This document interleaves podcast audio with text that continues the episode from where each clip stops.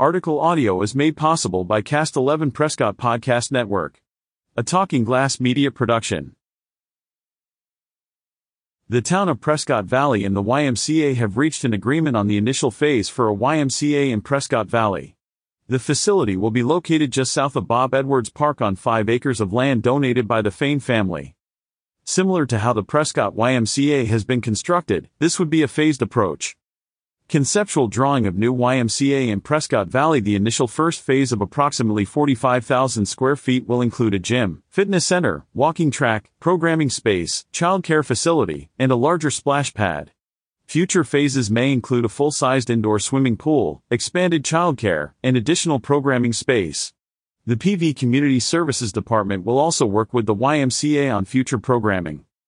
Under the agreement, the town will own the facility and contract with the YMCA to operate it for a 20-year term, with possible 20-year extensions.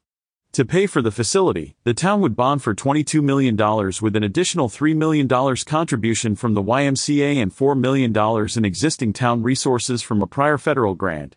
The town will also extend a new roadway from Viewpoint Drive connecting to Main Street in front of the Park Place apartments.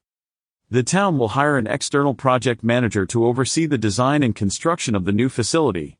Groundbreaking will be announced at a later date. About Fain Signature Group. As one of Central Arizona's original homesteading families, the Fains have been calling the Prescott Valley region home since 1874. Fain Signature Group, FSG, is a community building organization comprised of local families passionate about living here.